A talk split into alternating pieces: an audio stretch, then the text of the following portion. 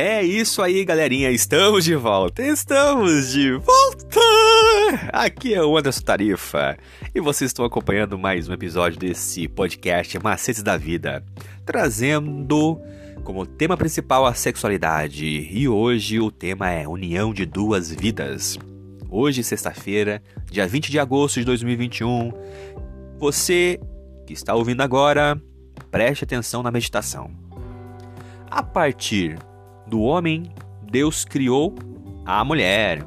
E para ser a sua companheira e ajudadora, para ser uma com ele, para alegrá-lo, encorajá-lo e abençoá-lo, sendo-lhe ele, por sua vez, um forte ajudador.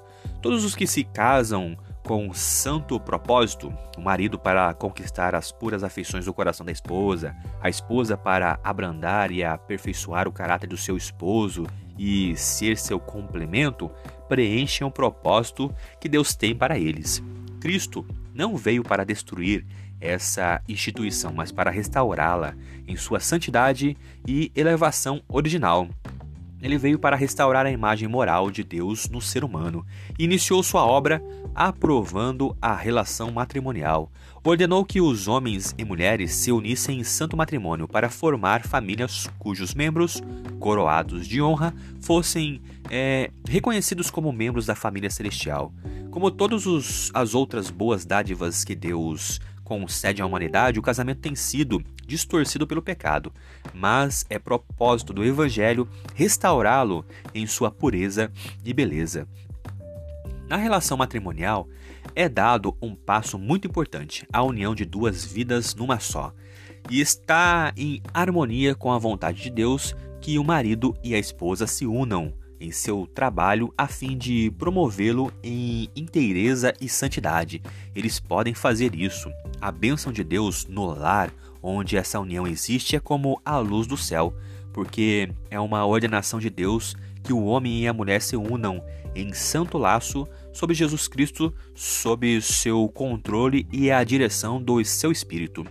Deus deseja que o lar seja o lugar mais feliz da terra, o próprio símbolo do lar celestial, assumindo as responsabilidades do casamento no lar, unindo seus interesses com Jesus Cristo, descansando em seus braços e suas promessas, marido e mulher podem desfrutar felicidade nessa união que os anjos de Deus aprovam.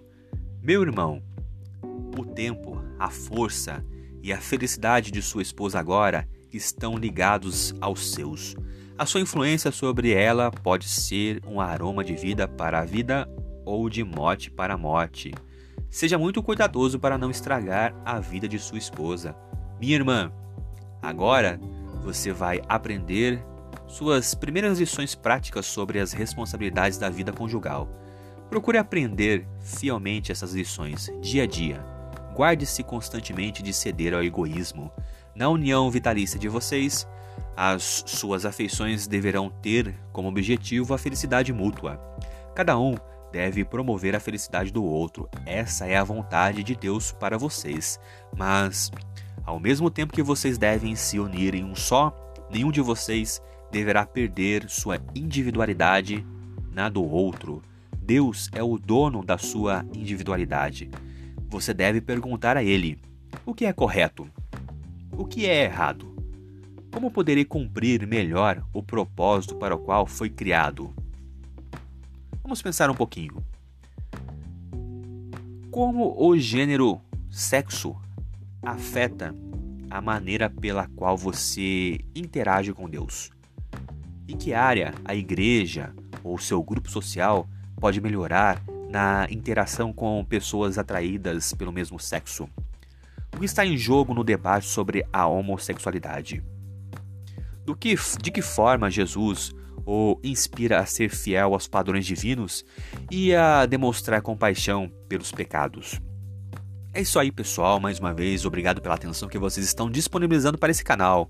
Continue acompanhando nossos próximos episódios, que nós traremos sempre mais uma meditação para o seu coraçãozinho. Eu sou o Anderson Tarifa e estou aqui nesse podcast Macetes da Vida. Valeu, eu, eu!